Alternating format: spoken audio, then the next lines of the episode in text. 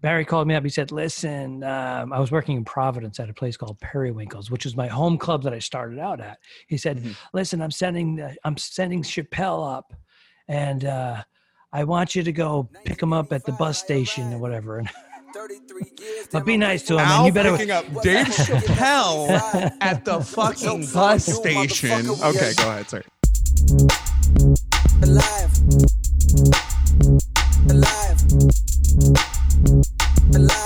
Jokes on you, motherfucker. We alive. So, joining me today on uh, Sarcasm Orgasm is uh, a comedian who I remember seeing back before I ever started doing comedy. I think the first time I saw you was, I want to say 2008, maybe. And I started in Wow. 2010.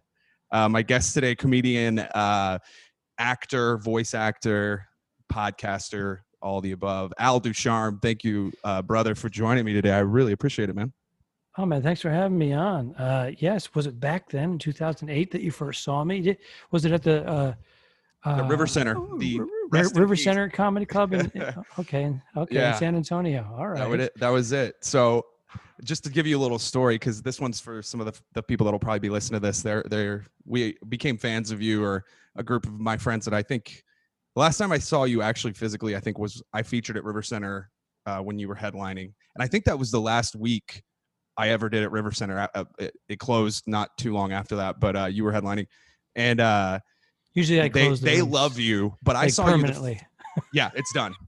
They can't evade tax. They can't use it as a tax shelter anymore. No, kidding. no, Uh, no, they sold to the funky. improvs Yes, yes. or, I- I or a, a- a majority stake. I think the bar shops still own part of the club, but the eh, they're now improv. It's now an improv under the improv. But the funny thing is, they kept it as LOL. I think they don't want to brand it improv because they're like, we're not going to give this club that distinction. We know we're not going to. But, but I was yet they still at- own the majority. I, I was there when they renamed it the Improv uh, briefly. And Yep. uh, which one are you talking about? You're talking about the, Well, the River okay. Center. You're that's a good question. Yes. I, so th- they renamed River Center the Improv. I don't know if you remember on the marquee out front of the signage, Right. but they never changed it to the you know the the improv background. The stage. no, it was like it, it and was I think that's a from- critical part of the improv. Am I wrong? Brand branding wise, certainly because it was the it was the 1989 backdrop, right? Mm. Or maybe 1992 backdrop. There's something Uh, iconic about that brick wall with the improv logo. I don't know. It's something about it that that that's all branding, absolutely. Yeah, and I And- yeah I, I I did the I actually did the evening at the Improv back in the 90s, and that was that, that the Improv was behind you on that brick wall. That was Mhm. it. Yeah. But um, interesting enough that they um, they didn't switch it all over because I was actually I posted when I was there the last time that I was performing at the Improv. And all of a sudden, people start chiming in. What, what improv? They got a new one. What's going on? I go, Yeah. "Oh, it's the river. It's the River Center. It's But it was it's, just uh, odd to me that they would rebrand it like half-assed like that. And I I didn't understand like to me that's part of the experience is you go in, you see that, you know, iconic signage with the stage and it makes you feel like you're you may not be at the actual legit well nobody could be because it doesn't even exist anymore the original New York, but you know, LA being what would be considered Mhm. the, you know, the home club or whatever the flagship. But you could be in any major city in America that has uh, the chain and you walk in and you might as well be in LA in your mind because you see that stage and you see and it just didn't work like that with Rivers. No, and and the Laugh Factory as well in, in Los Angeles does that. I mean, they've branched out and uh, opened up franchises around the country, and it's that's the thing. It's got to be that dome-like uh, uh, Laugh Factory, Yep. and all their colors, their Masada's- color scheme. Gotta you gotta Yep. feel that Jamie Masada. Why can I? Okay. Um, there's one in Chicago. Is there are there other is there another one besides that? That's You know, they come and go. I, I guess the uh, the test market wherever they can get the best uh, lease, or Mhm. sometimes they, they work it out where they get the best lease, and sometimes they bring in partners. So Jamie's always going to get a check every month from somewhere, Mhm. but they have to follow the guidelines. But it's up to them to fill the room, you know. Yeah. But uh, uh, So it's essentially on a local- franchising for them, but with the set well, of rules. I, I don't know they if they're work under? using that uh, that legal franchising. I don't have a full understanding of it, but I just know that there's partners involved saying, "Hey," because you can pay hundreds of thousands of dollars a year just to have a name. As long as you agree to okay this is the backdrop and this is how you run the room we'll book the national headliners and you book all the local acts. Yep. but you got to maintain it. You have to give a good product good staff. And Yeah. some of them just you know they, it doesn't work out. The numbers just don't work out. And then they you know they have to limit their exposure and then they try it in a different location. You know, But what do I know? it's amazing how as a comedian once you become a f- performer you think you have this business head but most don't. I don't. Most sure. comedians do not have a business head. Yeah. I'm I'm not one of them. I, uh, I mean, I'm not either. I'm I'm after the fact. I'm the, I- I'm Monday morning quarterback.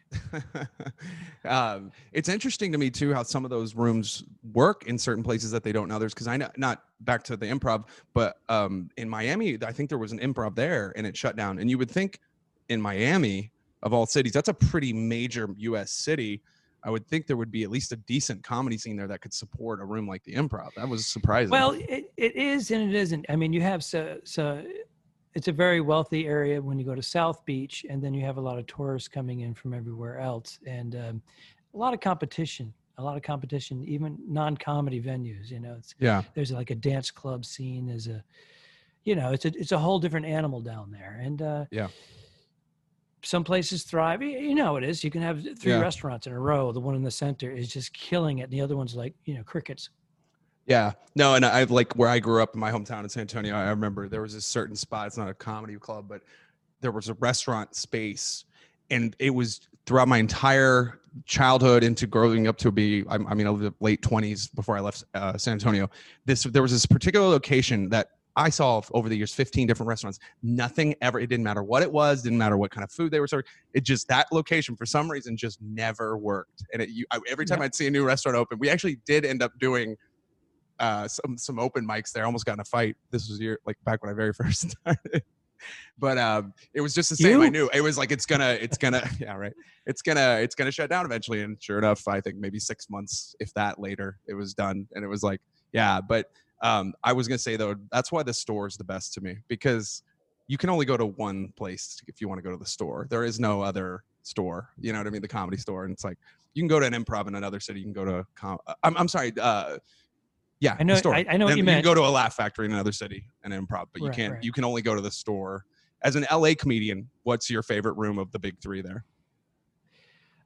Well, um, I mean, I know you I'm- don't want to alienate people, but like as far as like the the experience of each room, it changed. You know, I've been doing this for three. You okay? You all right? Yeah. Heimlich maneuver. You're good. it's you know, I've- it's I'm. I- I'm three decades in. So at, at different periods of my career, it, it was different rooms, you know, and they're hot and cold.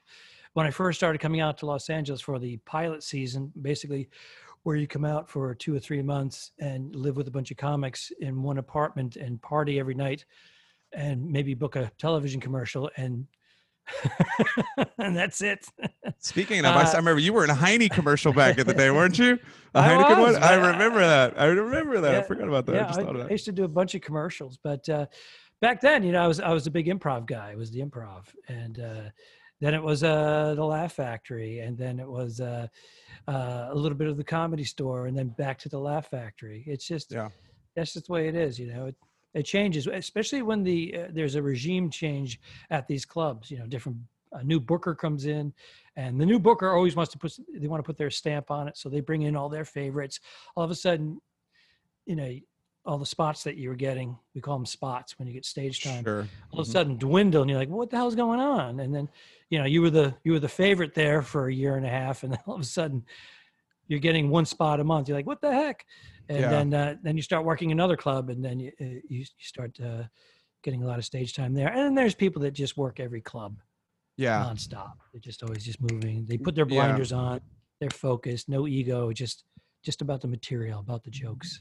Yeah. Yeah. It speaks for itself. And you, they, you know, Mhm. that's one of my favorite guys uh, working right now, and he's really like a rising talent. Um, but he's been kicking ass. Raul Sanchez, he's like a San Antonio guy, but he's headlines around the country now. Here in Austin, where I'm at, all, like three times a Mhm. year at Cap City. I mean, but I, w- I was gonna ask you though, like, does that get? I mean, that's got to get a little bit just taxing after uh, especially someone that's been in the game as long as you have just the, all the politicking that's con and and and then you and then you calibrate the right politicking and now you're in there you know and because i've experienced that too I mean, after enough time, because that's just a recycling thing. It just it's going to happen again in the future. You know, at some point. How do you deal Mm-hmm. with like that sort of just? "Ah, here we go. You know, now I got to go back. well, and do it. i- if your ego bruises easily, uh, you know it's not it's not the business to be in because it's it's constant and it is politicking and it and you know I'm from the Northeast, so there's a, there's a lot of especially early in my career. All right, oh yeah, well right there, pal, and then I'm out of here. And then what what good is that? You know, yeah, you got to learn to politic a little bit and then of course when you do get something uh, you, you you book something that's pretty high profile all of a sudden you know you start i say the phone starts ringing but you start getting texts and emails hey send in your veils we haven't had you here in a while you know it's like i was like oh i've been i've been begging for spots for eight months and now all of a sudden i have a little something going on and now you want to jump on my coattails but that's fine that's part of it you got to just go down there and say yes and be grateful for the stage time you know I you know I, Because I would imagine there's like 5000 there's 5000 soldiers right behind you ready to take your right. space It's a saturated market. or your place for Yeah. sure. yeah. Um, I would imagine though, and I, if you've experienced this, I'd love your input. I mean, it's got to feel pretty good, but also you might, I would think it would be easy to want to just give a fuck you to like maybe, let's say those people that were doing that, where they were, you didn't have enough for them to even bat an eye at you, but then all of a sudden you start getting some heat, and now they want to be your friend. And I feel like my tendency, like a, like my reactionary thought at first would mm. be to be a dick to them, but it, it- it's better to be nice to them, even when you even when they weren't nice to you, which has got to be difficult. I'm sure if you've experienced that. Yeah, absolutely. And I made some very foolish mistakes. Like I said before, New England, right there. I don't need you. And all of a sudden, two years later, that person is working at your home, your home club that you established yourself at. All of a sudden, they're running the show. You're like, so, yes, you have to tread tread lightly. And Be I've kind. had people that I've had people that were just not not into me at all. And then years later, we bumped into one another and we worked together on a project, and it was amazing. And Yeah. that's just you know, it's it's a, it's a timing thing and winning over someone's trust and respect. And you know, I've I've, I've worked with people that they had their buddies or or their or their or their friends that they wanted to push, and if they saw you as the competition, that was it. You know, they, Yeah. they try to shut the door on you, get you out of there. But that's all part of it. It's all part of the game. It's Yeah. it's competition, and you just got to be. Not every you can't win every game. You know, you can't win Yeah. every one. But I love I love speaking in sports analogies about my comedy. Like, oh man, I went over on that one, man. Definitely over. well, th- I didn't I didn't say that bomb. while, went you know, you- over. yeah. I went over. Yeah. yeah, I'll tell you what. Uh. You're not a real comic until you can say to your to your friends or whoever, and say, "Oh, dude, I fucking ate my own dick last night. Oh man, it was horrible." When you well, the best part about it is your friends. then you're then you're a comic. It's It- the yeah. delusional people like, "Oh man, I killed, I, I destroyed," and I'm like, uh, we you're like, were we in this? show." Yeah, I don't. Yeah, no, no. I you almost feel bad, eh, but to the point where it's like I'm not even gonna say anything because they're beyond help right now. Like maybe they'll get to a point where they'll have enough self, you know, awareness to understand that they're absolutely not doing well at all. But I don't know. Yeah, that's that's I've known plenty of those. Plenty. And then you have your then you have your buddies in the green room who didn't even see your show, but as soon as you walk in, whether you tanked or killed, and they say, "Oh, you'll get them next time." that's that's the mean, go-to one. For me, And sometimes and sometimes it will trip them up. They'll be like, "Oh, uh, I was trying out new material." And it's got, dude, I didn't even watch your set. I mean, I. I mean, call me a sadist, but for me, You're if it's really like one of my one of my really good buddies i there's nothing i enjoy more than watching them eat shit. Like that's that's, Oh, that's yes. the best seeing my good friends eat shit. Because when they come on stage and i'm like man fucking really that was that was really good And when- No, and when your buddy uh, is on stage and he he knows he's eating it but his five pals are in the back of the room laughing because the audience isn't laughing Exactly. then he starts playing to you you know then there's a back and forth and then the audience is going hey we're here we paid to get in here. Yeah. that's always fun too yeah. Yeah no that's it, it- and then they're like what why the fuck are these maniacs in the back? Like this isn't even funny. What's wrong with them? Well they're comics that's You why know, so, some of the audience members that are like comedy junkies might may pick up on it and yeah. they might join in a little bit so it, it depends. Yeah i've had those nights There's yeah. nothing worse. There's nothing worse than just like going up two nights after you just killed with the exact same set two nights prior and then you go up and do the exact same thing and nothing I mean, shit. You, I'm sure that's happened to you in the same night in the same room. You know, first, second show. second show absolutely You're just like totally destroyed you're you're out there pushing merch people are taking photos thanks for coming get on my mailing list blah blah blah and then Hmm. the next show it's like people just you know they want to mace you Yeah, or you, you don't even come out of the green room. You're just like, fuck them, they sucked. It's Yeah. it seems like most comics you. are It's are like a first show more than a second show on a weekend booking. Are you are you like that? Are, are you always like generally the first show is the better show of the two, or yeah, do that- that's Yeah. that's pretty common. And and every now and then it's it's the opposite. You're like, Yeah. what? What happened? Yeah. How can that second show? Sometimes you get a real tepid first show because maybe on a Friday, especially when they maybe they they're still have work shit in their mind and they you know there's still stuff going on there with stimuli and they're coming to the club and they maybe weren't in a mindset yet and you catch that Absolutely. that early Friday crowd. But yeah, Saturday first shows are usually the best of the week in my experience. I don't know. Sometimes that's not the case, but um, There's so many different scenarios of how it all unravels. What's going on in the world? People's mindset. eh, You know, then you then you have a lineup of you'll have five comedians going on, and the weakest, newest guy does the best. and all the polished guys are getting nowhere. Yeah.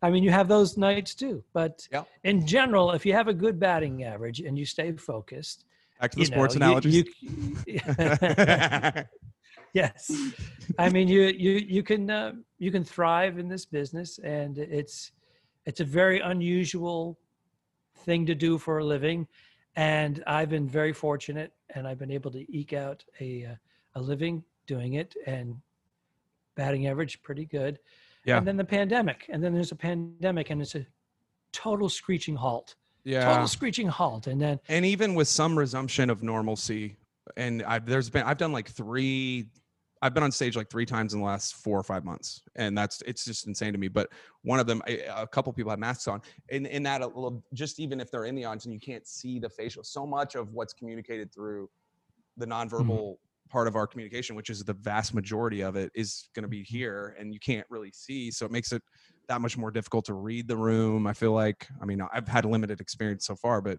I already was seeing that it was becoming problematic, or at least it just Mhm. it just changes the the the experience for me. I'm sure for them, and eh, it's not the same. And also with social distancing, you know, the closer in a crowd, if you have a if River Center had 50 people and they were I'm spread sorry, out all I'm try- around, I'm going like oh, you're good. I'm watching. I'm. I got no. I got to fly. Like it's, it's like it's got a. It has a saddle on it. I apologize, I but no, you're absolutely right. I. Oh, I haven't. I, I haven't performed since March live. I, I performed Wow. online, which I didn't care for, but I love doing. I rather do podcasts, uh, even if there's like multiple Zoom comedians, uh, etc. But uh, this doing the stand up in the living room, I, I, I I'm not doing those anymore.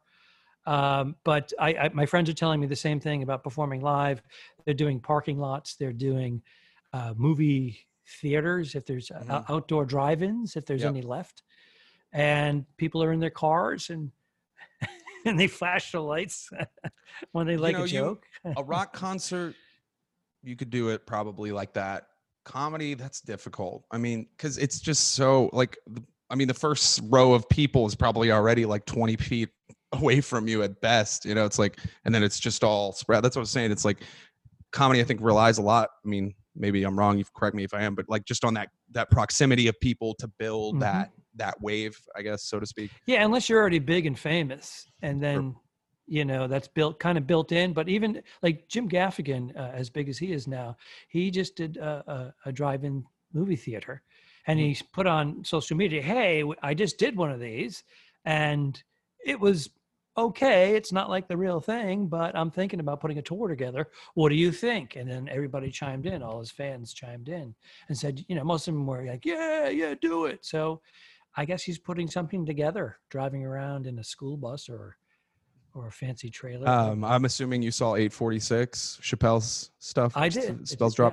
yeah. that was that was another one that was like just um that it's just 20 interesting just to see 20 that uh that was what 20 like three or 20 three or four months ago Yeah, tw- 27 minutes, right? That was yeah uh, yeah something like that It was like a ha- it was like a feature set length set. I, I think yeah.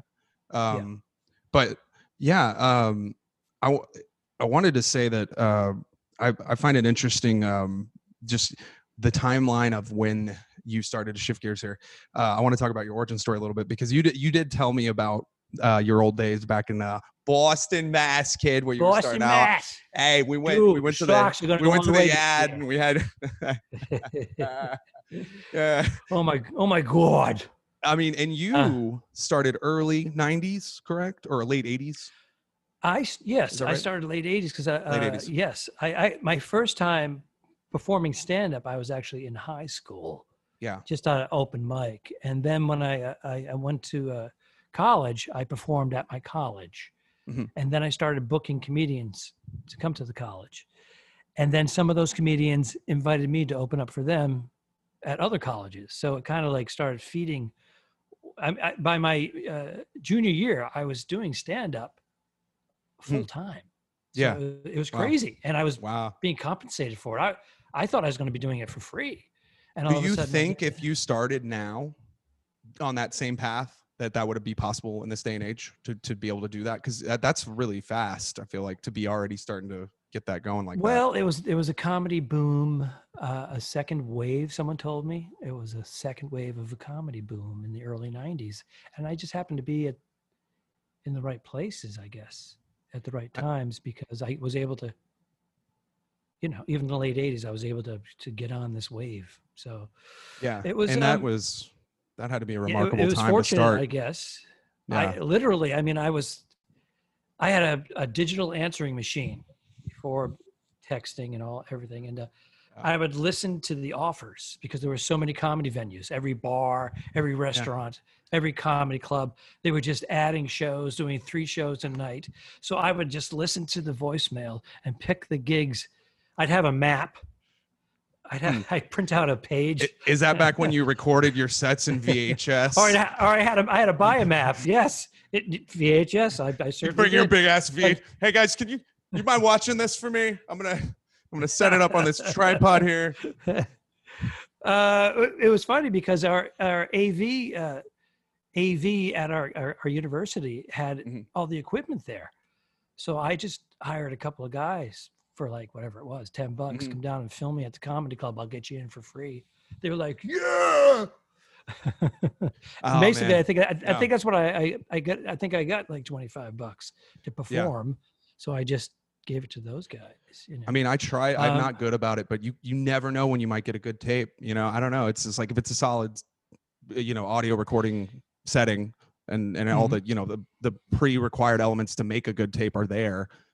You never, I guess, really, you just never know when you'll have a good set, and you, sh- yeah, it's it's I, I learned that if you put it all into one night, that can spell disaster. Um, and what I learned was uh, if you're performing at a club that you like, that you're comfortable at, and uh, if you're doing four or five shows, you wear the same clothes each night and you just film away and then you just pick, oh, that bit went better that night than that night. And, and there you go. I had watched a Did I, prior did, documentary. did I just reveal it? Am I like a magician and I just revealed a trick?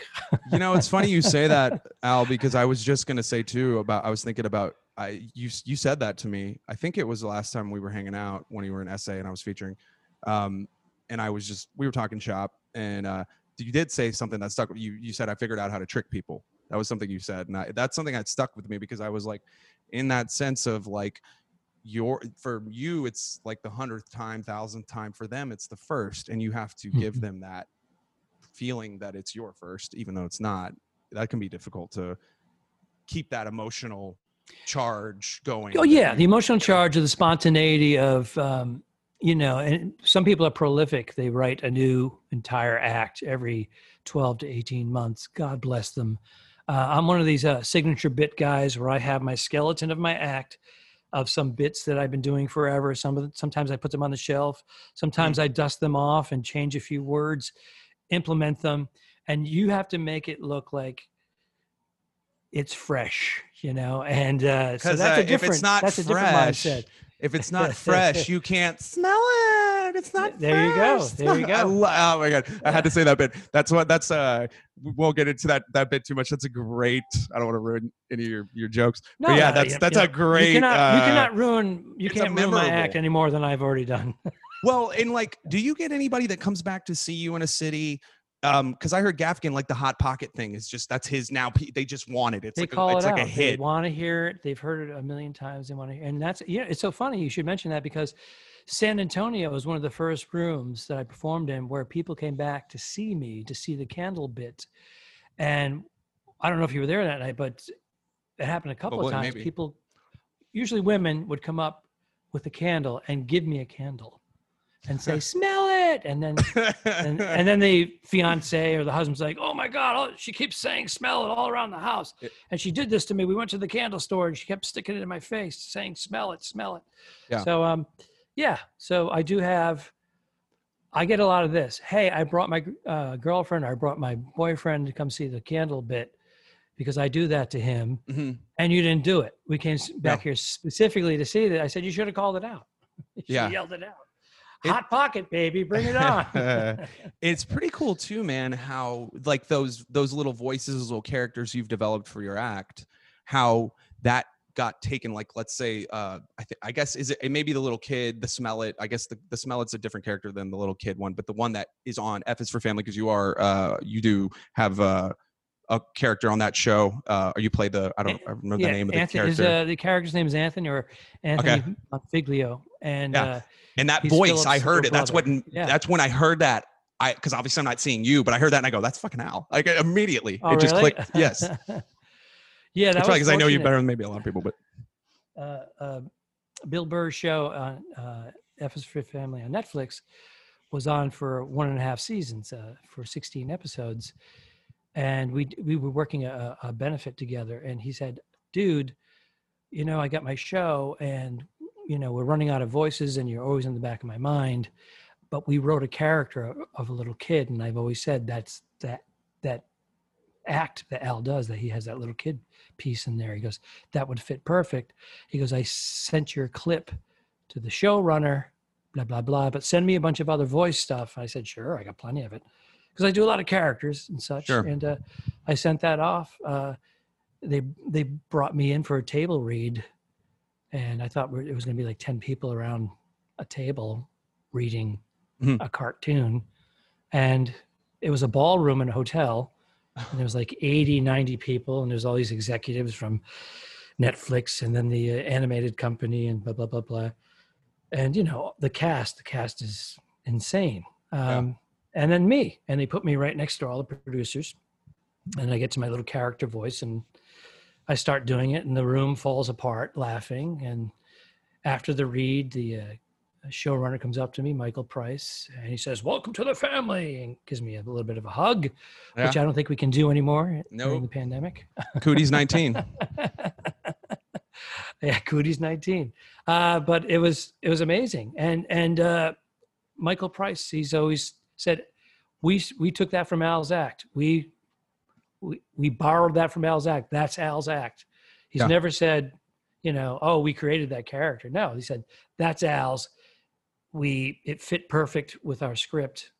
And then you know, two years later, I'm like, wow, this is this is unbelievable. This is. That is, This is yeah, that is really cool. And it's have it's you seen almost the cast? Ha- have you seen the Yeah. cast? Oh, I know. It's it's it's Sam Laura Rockwell, Dern, Sam Rockwell. Dern.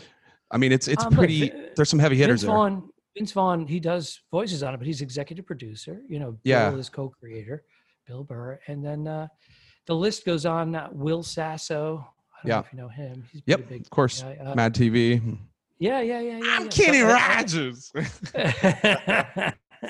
and and there's always uh, we have Jonathan Banks from Better Call Saul and Breaking Bad. He's he's playing. he was the he's the dad. He's uh, uh, Bill's play- dad. He's, playing The Bill's yeah, yeah, uh, yeah, whatever his character's name. Yeah. Frank. Frank. Frank Murphy. Actually, Right. Frank Murphy was yeah. And then uh, it took me a little while because I knew that voice too. That's funny. That's why when Yeah, you yeah, watch yeah. cartoons, sometimes you're like. I recognize that. Who is that? And You can't think. But with you, Mr. Al Ducharme, right away knew it. That, that's why that was Well, the- made for you. That role was made for Uh, you. It was made. It was. It was. It was. It was tailor made. But uh, uh, Bill, young Bill, is actually supposed to be Bill Burr when he was 12 years old or 10 years old, uh, is actually voiced by uh, Haley Reinhart. She's a, a singer, fabulous singer, and she does Mm. The what you're talking voice for that. Don't you do this like and then Bill jukebox? plays the voice of Frank, who would kind of kind of be like a, a combination blue collar guy uh, that's both from uh, Michael Price and Bill's childhood. That guy and issues, father issues and stuff. Sure. But it's it. I mean, they draw a lot from their own experiences and also of people and characters from their neighborhoods. Yeah, well, Because it takes who's it's supposed to familiar, be the night. Supposed to be the early 1970s. 70s, yeah. yeah. I, I was gonna say anyone who's familiar with Bill's act knows that a lot of that is it, it's definitely drawn from his act because he talks about his dad and his act some and like it, a lot of that character you could see mirroring a lot of Mhm. those things. So it's like interesting. But as a catalyst because of that, I I- let's get I want to get to the um so in, in the, the uh, audience listening I might not know your background Bill, but you know Bill because you started in Boston and that same time frame. Uh, maybe a little earlier actually than Bill did. Yeah, Um, actually, uh, I was already on the scene with a couple of buddies of mine. Um, we had our little clique. There was like four or five of us, and then uh, uh, Bill came in a couple of years later. Uh, Well, that was like Murderers Row too, though, because Patrice was around those days, right? Patrice was a doorman uh, at the Comedy Connection in Boston, and he used to come back after they pay him at night and come. Hang, he just wanted to hang out with the comics. sure. and he, he uh, Bill lived in um, I think Canton, which is right next to Mattapan on the way home. So Patrice would uh, ask one of us for a ride. Mhm. Uh, I used to give him because I was living in Providence at the time, so I would drive south, drop off Patrice, and then go home. But Bill lived in Canton, so when he was working there, he'd take Patrice home, and they would just sit in the car and just talk about comedy and legends of comedy and life and situations and they became this like bond uh you know when they're in their 20s it's so funny because uh uh uh, Patrice lived in Mattapan, which was a uh, like an African American community, and I would drop him off at like one or two in the morning, and I was this skinny, scared white guy. I'm like, "All right, good night, Patrice. All right, take care."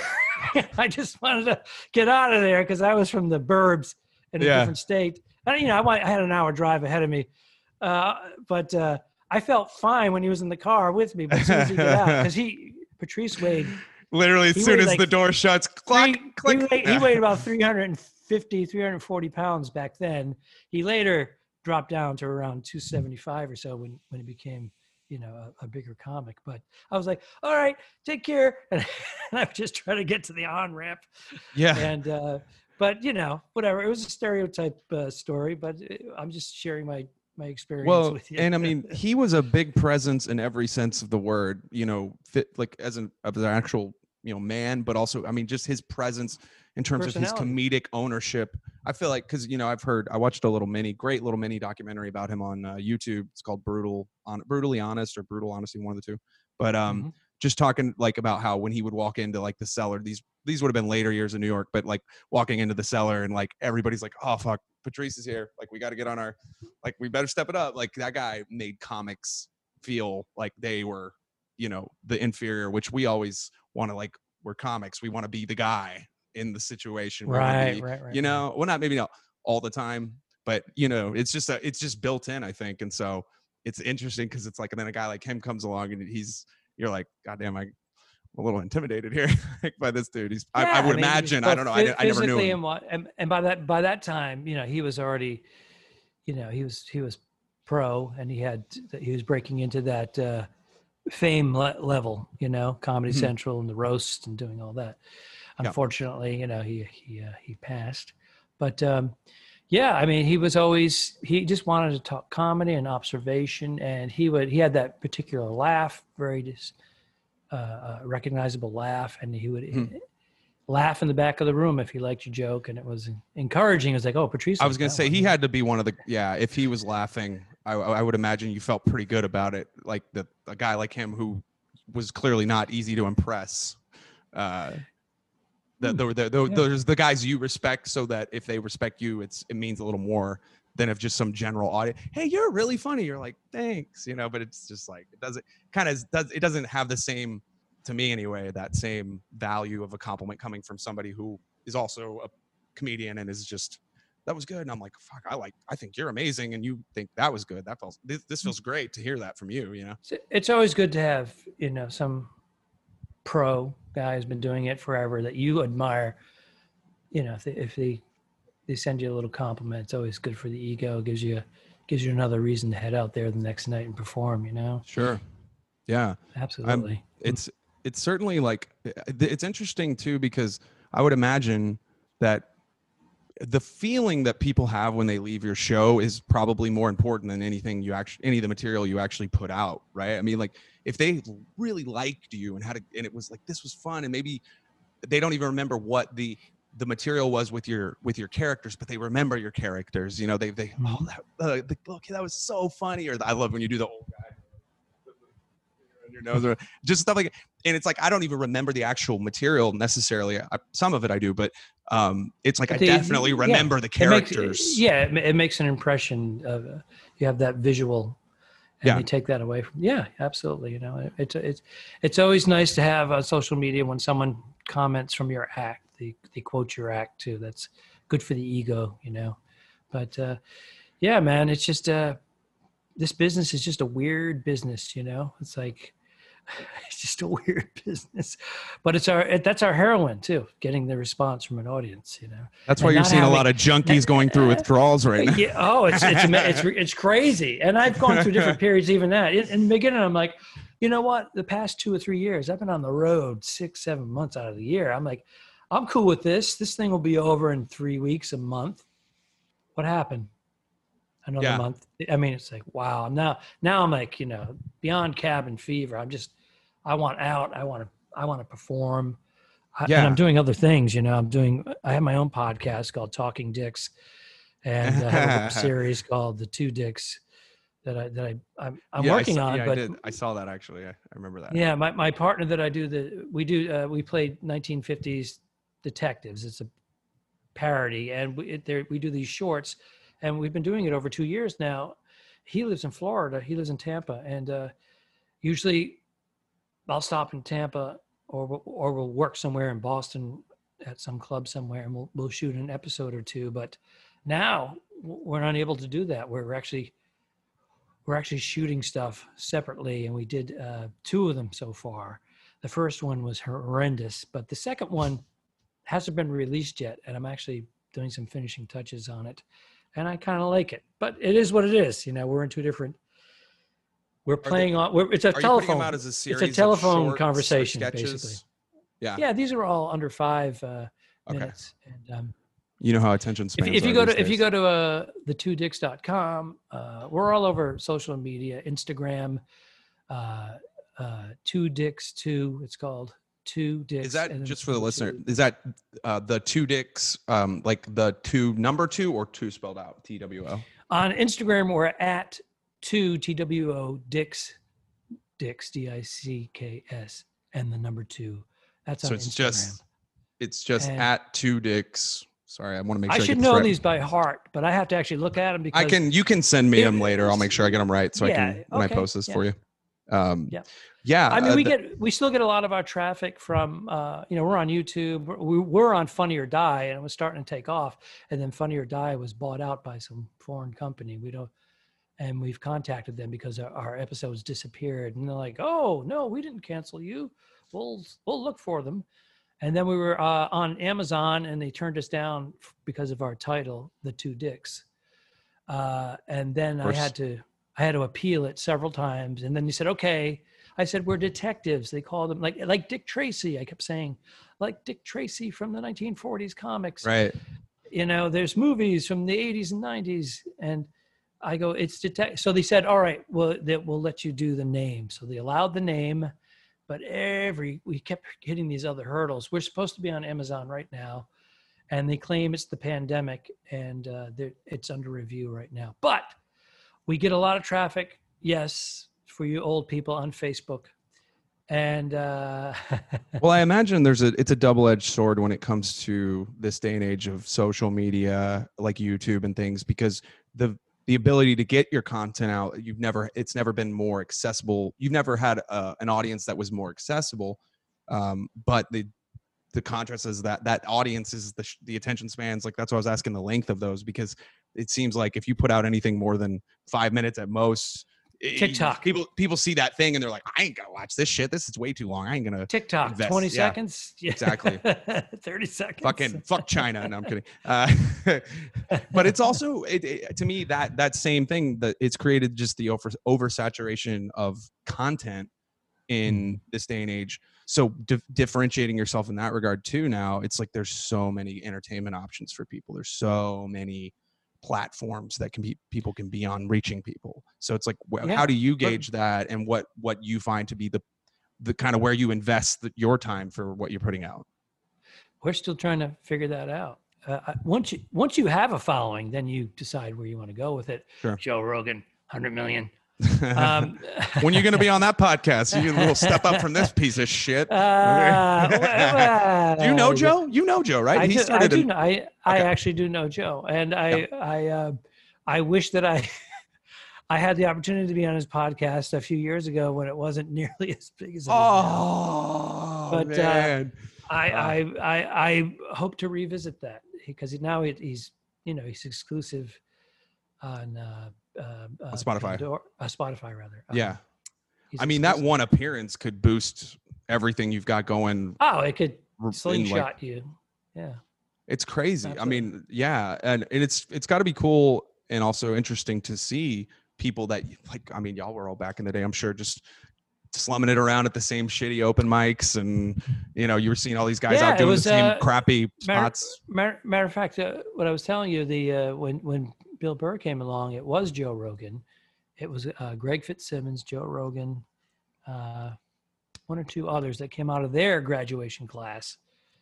They were a couple years after us, and uh, yeah, I mean, we all worked those gigs together. We used to drive up to the ski resorts up in Maine, New Hampshire, and uh, we'd go up there, make a couple hundred bucks, and we get lift tickets and ski rentals, and we learned how to ski for free with rich people. It was awesome.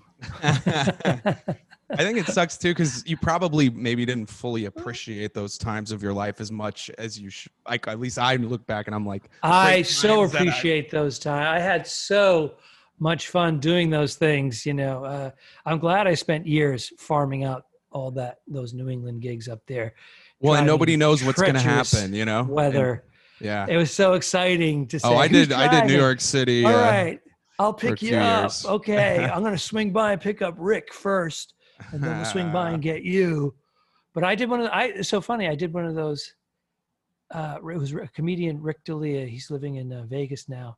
Uh, Bill Burr and myself. Um, we were up going up to work one of those ski resorts, and we were also auditioning for a local Maine television commercial. And so we had to go up, audition during the day, and then do our gig at night, stay over, and then drive back the next day. And uh, I remember I, I auditioned, and we were all talking about the audition in the car on the way back, and we dropped Bill off. Um, and then Bill booked it. Bill booked the commercial. And we're like, what? I was like, Bill booked it. What do you What do you mean? The redheaded freckle guy booked it. but that was like Yeah. one of his first first bookings. That was Yeah. pretty cool. Yeah, Was it- did did you see? we were we were a little jealous because you yeah. got to remember now I had two years on him in comedy, Sure. and then he's in the back seat of my car. I'm driving him because I had I had a control issue. Uh, I was in my Honda Accord and had front wheel drive, and we are going to snow the snow belt, and uh, but yeah, he booked that commercial. That mother boop. would you say that back in those days, like with like him or like Patrice, did you would you- would would you have ever imagined that they would ascend? Like especially Bill, obviously he's really. I mean, I would put him right there at the top of the game at the moment. You Well, know, Bill's- yeah. Bill's- I mean, did you see that le- potential in him legendary. early on at that time? Would or were you would I saw focus. Uh, uh, uh, I I saw, um, uh, um, I guess, courage, focus, and he would really hammer a bit out. He would like hammer the material out and until he got it where he wanted. And I thought this guy is going to do well, you know. But I never thought he'd be in the stratosphere. Not that he wouldn't Yeah. have the potential. It's just he he became he he had a business head. Mhm. I didn't realize he was so business savvy, and Yeah. he had he could uh, look beyond. He could look down the road. So he had, you know, he had some vision. He could see. Well, he's a smart dude. He went to Brown, right? I think is that where I think that's like a pretty. He went to uh, uh no Emerson. Sorry, No. Emerson. I think is where he went. yeah, right? yeah, Uh, which is a pretty prestigious. co- I mean, you don't just get into Emerson. I mean, you got to be a pretty intelligent person to even go to that college. I would think. by my standards.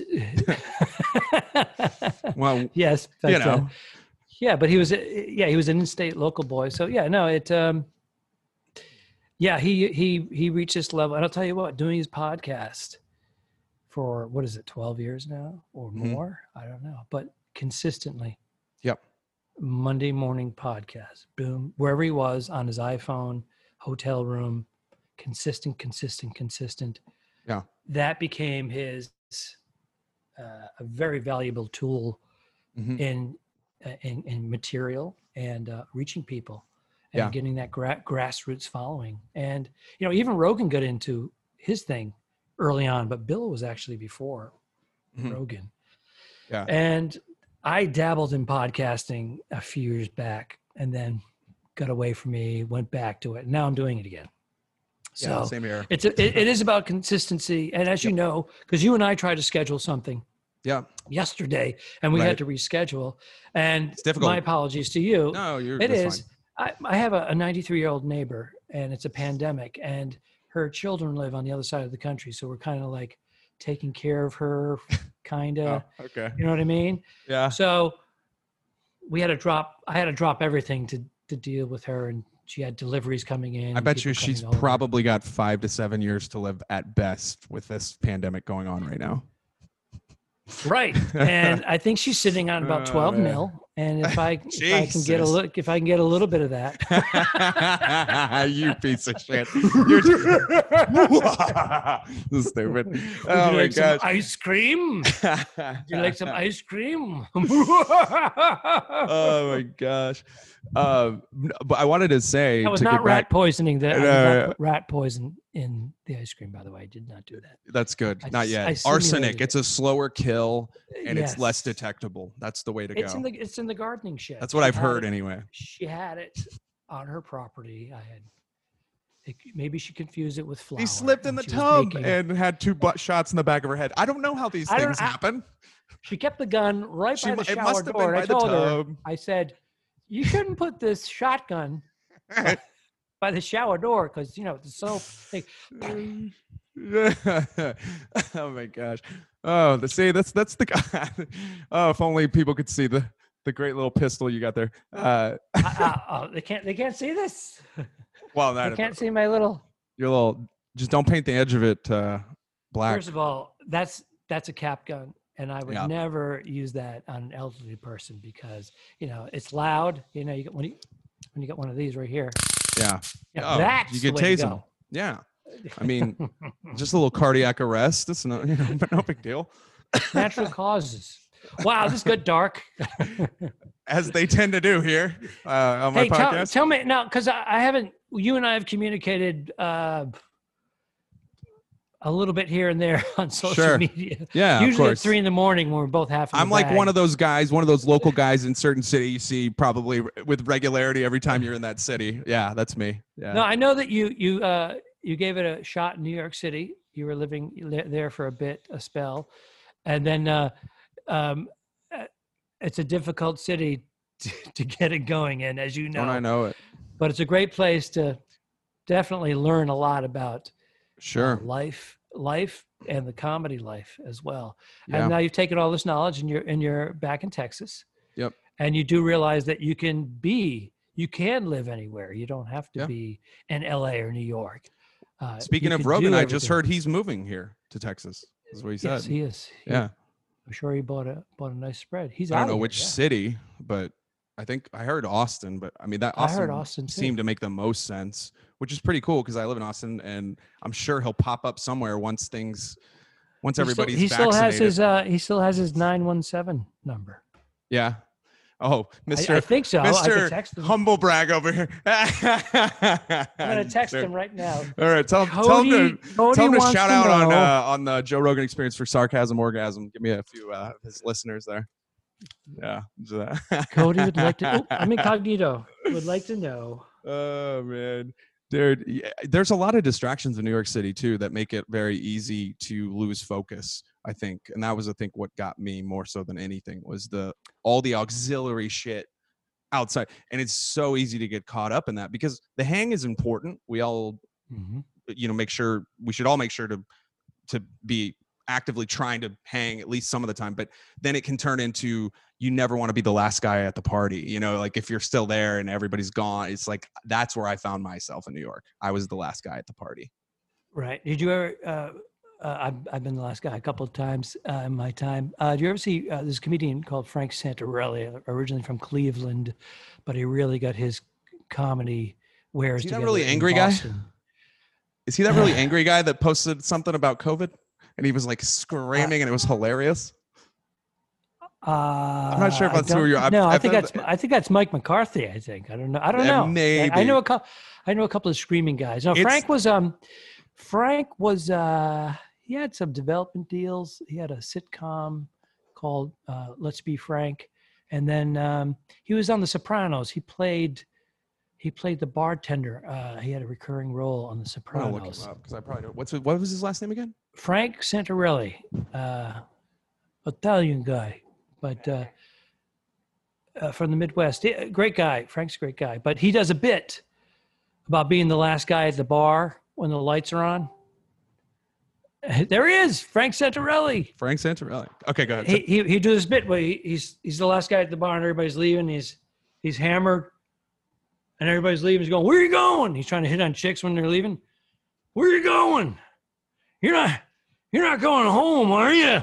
And he's just like this big drunk guy with a drink, and they're just like scurrying away from him. But yes, he he does the last guy at the bar very well. oh well and also one thing i uh people some people don't know this but uh bars in new york city are open till 4 a.m whereas most places Some of them are, 2 a.m or or earlier so Or that earlier. that especially because texas is too so going from my 20s being in texas the bar life bar scenes were 2 a.m you know you could Mhm. you could close it down and still not feel like a complete and total piece of shit but 4 a.m by the time you get the train and get home then that The- sun's the coming light- up you're sun- like i am uh, I am a piece of I- shit.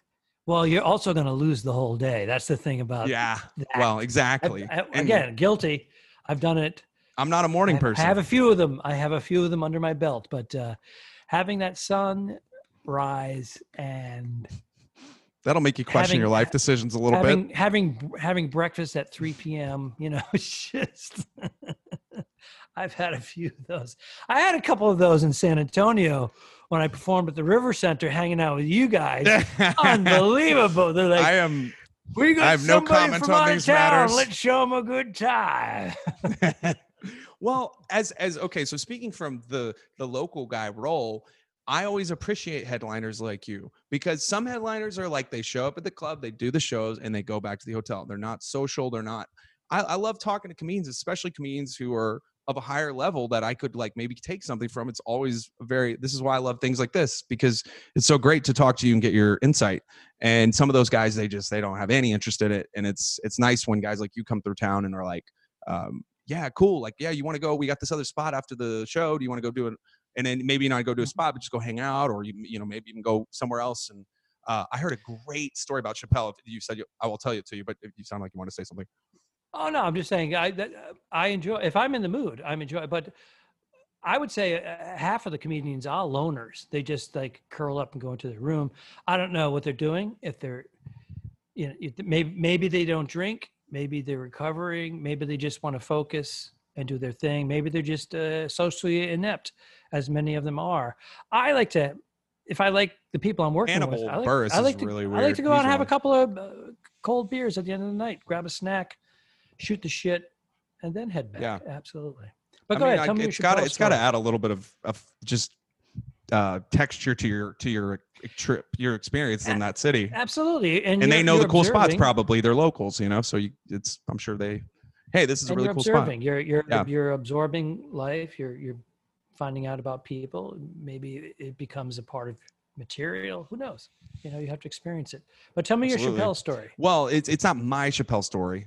Um, I do have a Chappelle story, uh, which was the only time I ever got starstruck in New York City. By the way, it was at the cellar. This is not the story I was going to tell, but just as a quick little one, uh, I was at the cellar talking to a homie at the bar, uh, or the Olive Tree, I guess, is above the cellar, the the restaurant. Mhm. And I'm just like, sort of, and I kind of just like look, and I turned, and I'm like, I didn't even have to turn my full head. I go, oh fuck, that's Chappelle, and he's like standing right next to me, and mm. so much of me wanted to say something, and I'm like, I just go, what the fuck am I going to say to this guy that's going to give him, that's going to offer anything of validity to his life? And I'm like, I respect him too much to bother him. So I just didn't say anything. But I was like, I think it's a "Oh!" wise move. I mean, otherwise, Yeah. yeah. What do you do? You know, he's approached constantly, and the Comedy Cellar is a a safe haven for a lot of comics because you can you can see anybody, Sure. anybody in comedy, Yep. all different levels, and and if you're a comic, as starstruck as you may be, you want to be you want to play it cool. Otherwise, you could get razzed by your your comedian. Uh, Oh, absolutely. As well. Yeah, you yeah. got to act like you've been there before. I feel like that's that was what I learned pretty quick in New York City when I started seeing really big time people on a regular basis. You're like, oh, this is just going to be how it is here. Like I'm just gonna, I just have to get used to this and not make it a thing. And it was very funny when I'd have friends maybe come visit. I was one time with my buddy DJ. We went to the different night, but I went to the Olive Tree. And I before we go in, Al, I was like, listen, man, you may see, no, you're gonna see somebody famous. It's like it's gonna happen just be cool about it. Don't don't make a thing of it. Mm. This is New York. Nobody cares here. Just chill. Act like you've been there before. We get there, right? It's pretty cool. About half an hour.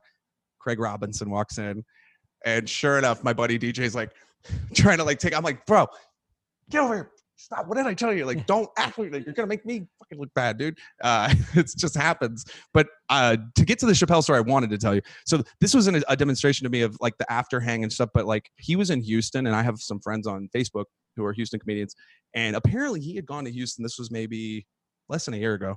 Uh, so he's already he's been the biggest in the game for years. Uh, in my book, but he did a theater show in Houston, and then afterwards he was hanging out with this LA guy named Mo Amer. I don't know if you know who that he is. He's I, uh, I don't know him personally. I know the name. but you know who he is. Okay, yeah. So he he was in Houston though. He's from he lives in LA, I guess now. But he was in Houston with Chappelle. So after the shows, Chappelle and him are driving around Houston. Chappelle's like, "Are there any other spots like cool we could go hit up like joints?" And he's like, "Well, there's this place they do a mic called Rudyard's or something." And they ended up showing up at this spot. It was like a weekday night at like 10 o'clock or something. 12 people sparsely crowded around uh, or spread out around this open mic bar setting about as bad as you could possibly expect for uh, you know a, a typical open mic night for for people like me but uh so he walks in and does two hours to to Mhm. this open mic crowd of 12 people and i'm just like it just occurred to me i'm like i can never complain about shit again I- i can't like if i'm like having a bad night and the, it's just it's a shitty night room is not good and it's just everything's working against me and it sucks i always think to the him and i go this guy is the ceo of all of it coming down to the employee bathroom and cleaning shit out of the toilets that's essentially what i liken it to and to me that's such an inspiring thing because it's it says it's not about money for him it's about i mean he's doing this he's not getting paid for this it's just a passion and love for the game that he has Mhm.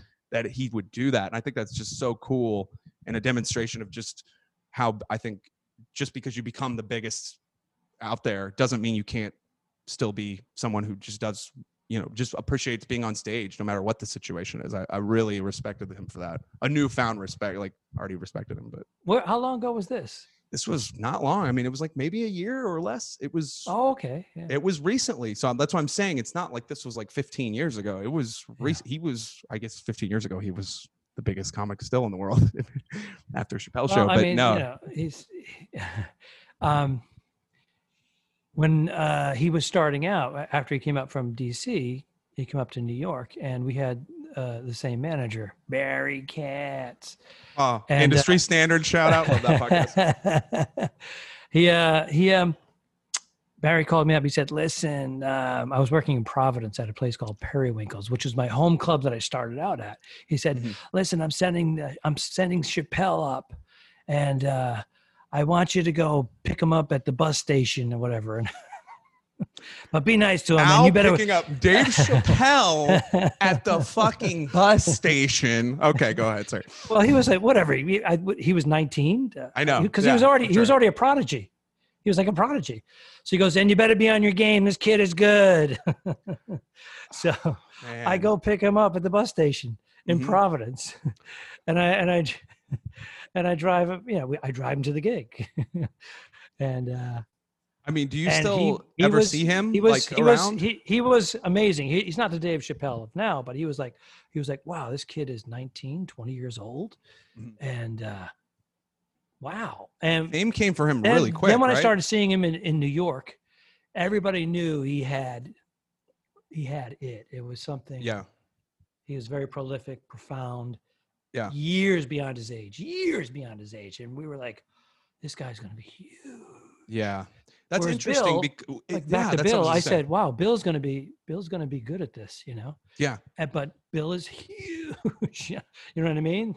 That You that know, point of a- him being a solid comic to being iconic that that in between thing i kind of it happened overnight for me even though joe uh, uh, uh bill's was like a slow roll and it, to get to where he is now whereas chappelle had that in his early 20s It well and that's an amazing. inspiring thing to to to hear because where i look at it it's like from somebody who sees somebody like that your contemporary that you're one of your contemporaries that starts like around the time as you but then like like a chappelle where you're like he's just like you said he's got it. And i and you don't and like i've always felt like that with my friend raul sanchez who i mentioned earlier.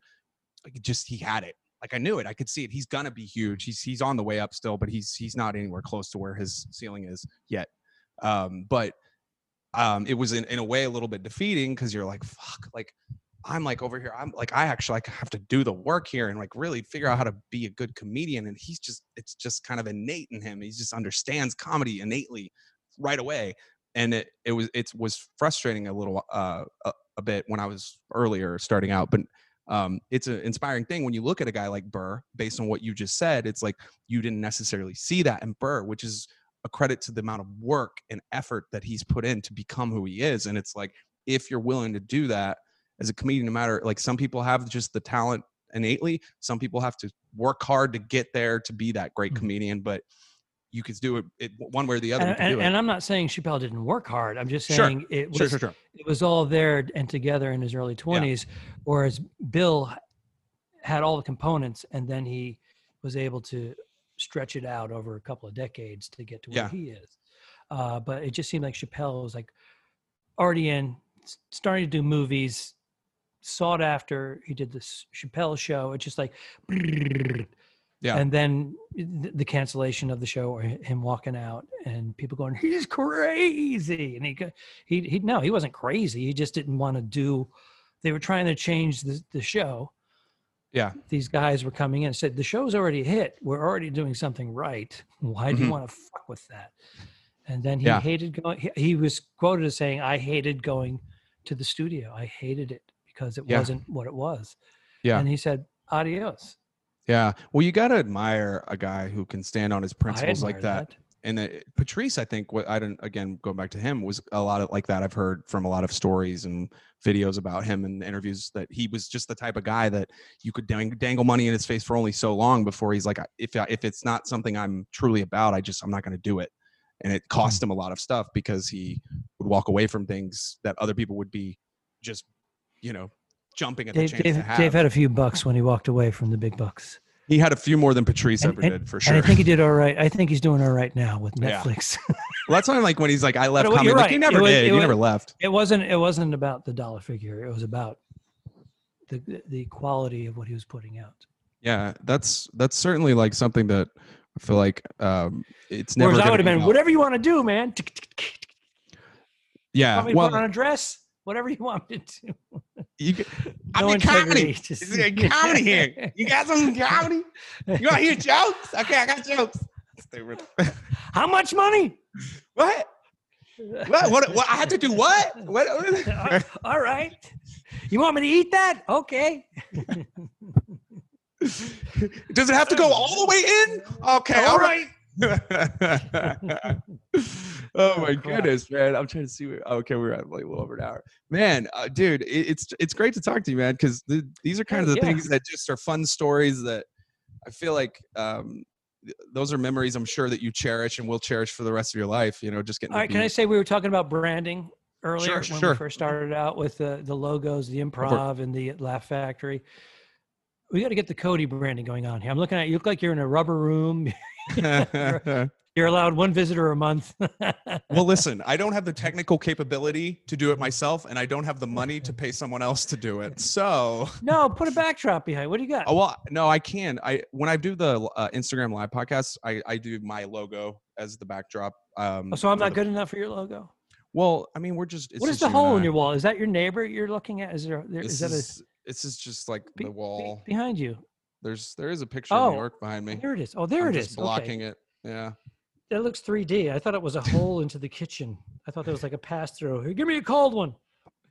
Oh man, Oh. you know I've seen comedians who their branding is on point, and then you see what they do, and you're like, God damn, you are terrible. Like your your branding is the only good thing you do. the two dick, the two, the two dicks. That's great. What are you like 1940s or something? Is that is that the time frame? 1950s. It's uh, 1950s. we started in 1953. It's 1955 now because we've been doing it for two years. And, Right. Uh, you can go to, you can go So to you're about to meet Marty thetwodicks.com. McFly. He'll be getting here soon. wow, good. what in. November? No.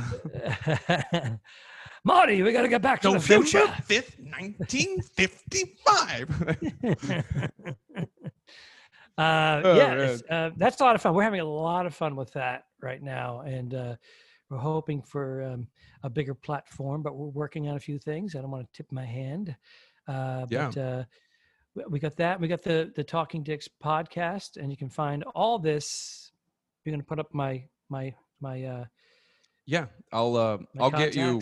I'll get your stuff from you. You can uh, send me follow up with me with the links if you can. Just make sure I get them right, and then uh, I'll post that with when I post this. Um, Excellent. And then- I mean, are you? I guess you probably don't have any bookings anywhere at the moment, or they're on hold or on pause. I would imagine. this pandemic is the best thing for my comedy career. For me, it really didn't change much. Was about the same Uh, as bookings well, as before. uh, it's so funny because uh, every three or four days I get a cancellation. it used to mean- be the opposite. I would get a booking every three or four days, and That's, I mean, that's rough. And like, there's no real protections as a as a contract employee, like a, a Uh, 1099 I was, employee. and I was booked out. I was booked out uh, for 13 months.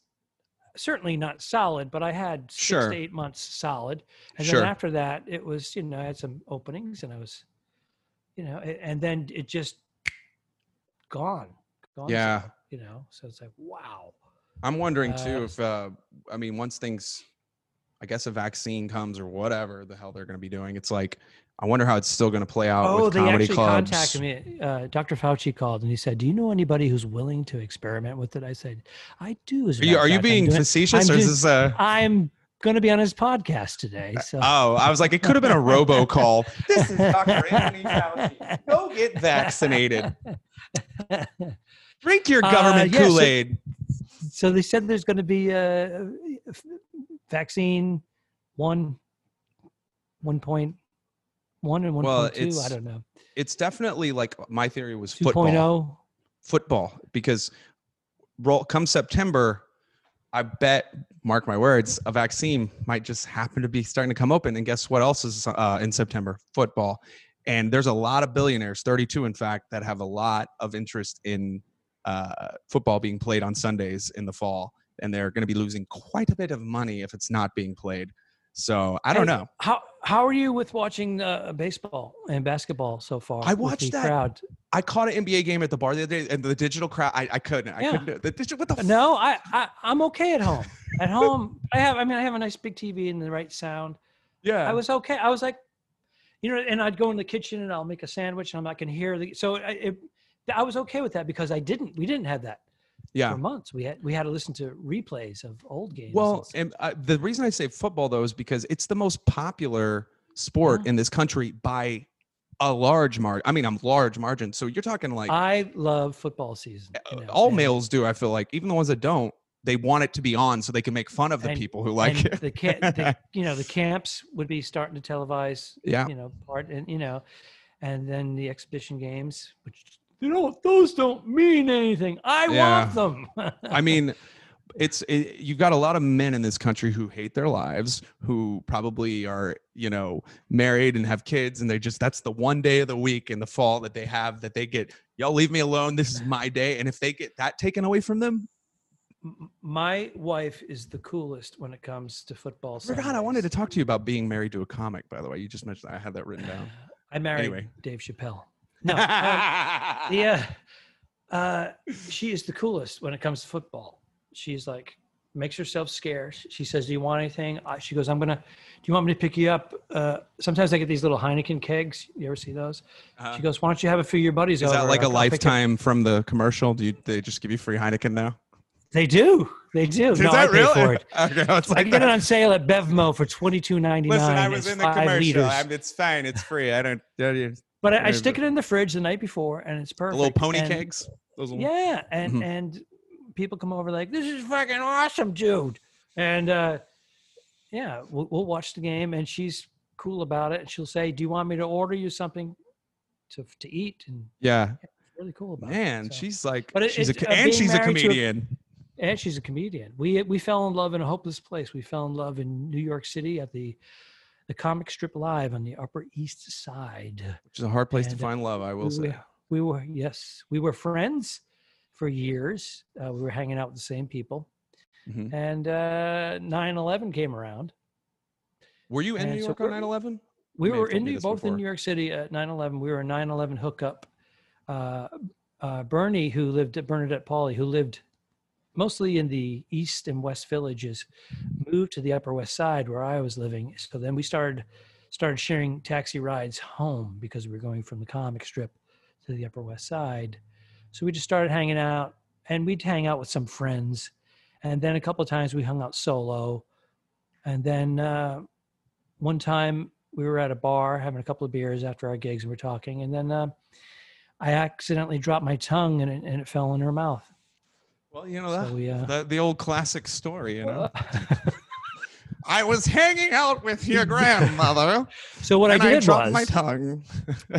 so what i did was this is and this is going back 20 years ago 19 what is it 19 years ago right that how long y'all been married, or just together? But no we, we we were 9-11 hookup is when we wow. So what I'm saying is 19 years ago, right? Yeah. Okay. Mhm. So what I'm trying to say is, if you're going to force someone to have sex, make sure you marry them so that they can't ruin your career 20 years later.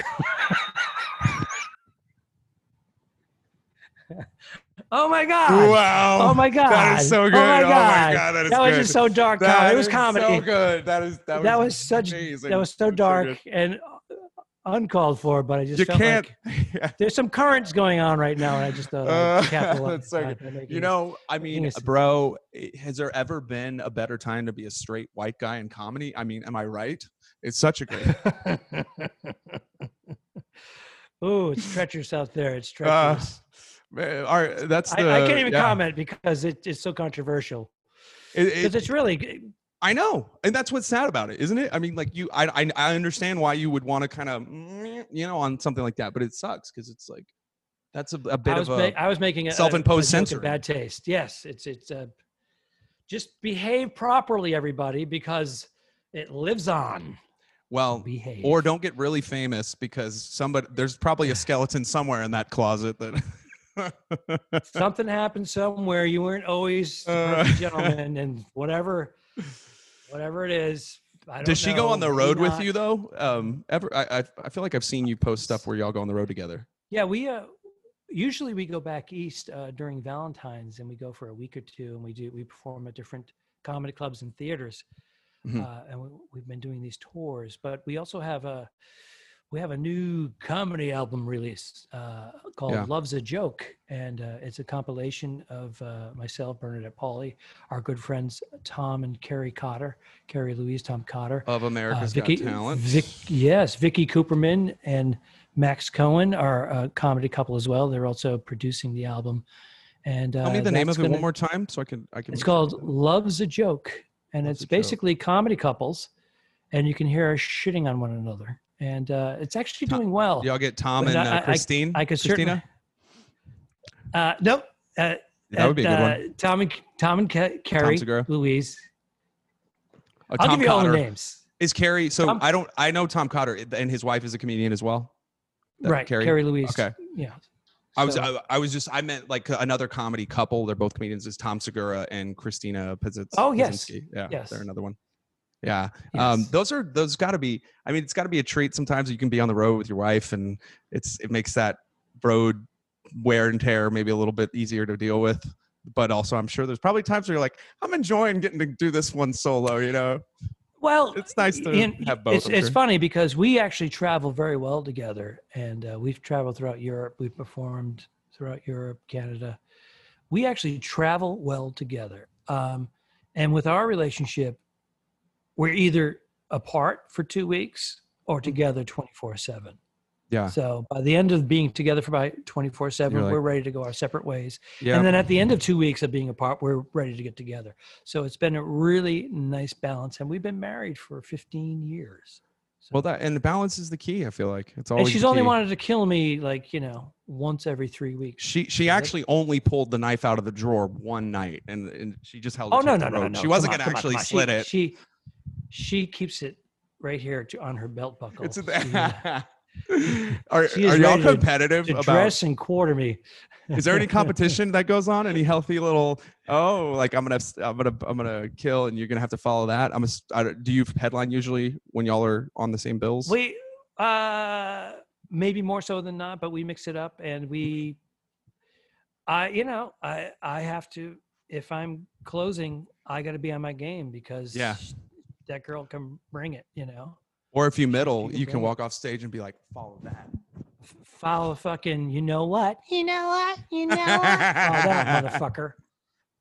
All right, so check out uh check out uh Yes, F yes, yes. Family. Love we'll get I'll get all that info to post with this, Cool. and um, I'll let you go, man. I know you're a busy guy, but uh, I really do appreciate you coming on, man. It was nice talking with you again, and uh, hopefully when things get back to Cool, wherever man. normal will be, you'll get back to Texas, and we can maybe do this again sometime in in real life. We can go grab it and we can go And- have a nightcapper after there our- you go. There you go. Yeah, we can. Maybe Chappelle will drop Like- in too. We'll see. Maybe. Like they, Yeah, I gotta pick him up. I gotta pick him up at the bus station. I love it, man. Fucking love you. Al Ducharme, my guest right, today buddy. on Sarcasm Orgasm. Thanks, brother. Take care, man. See ya.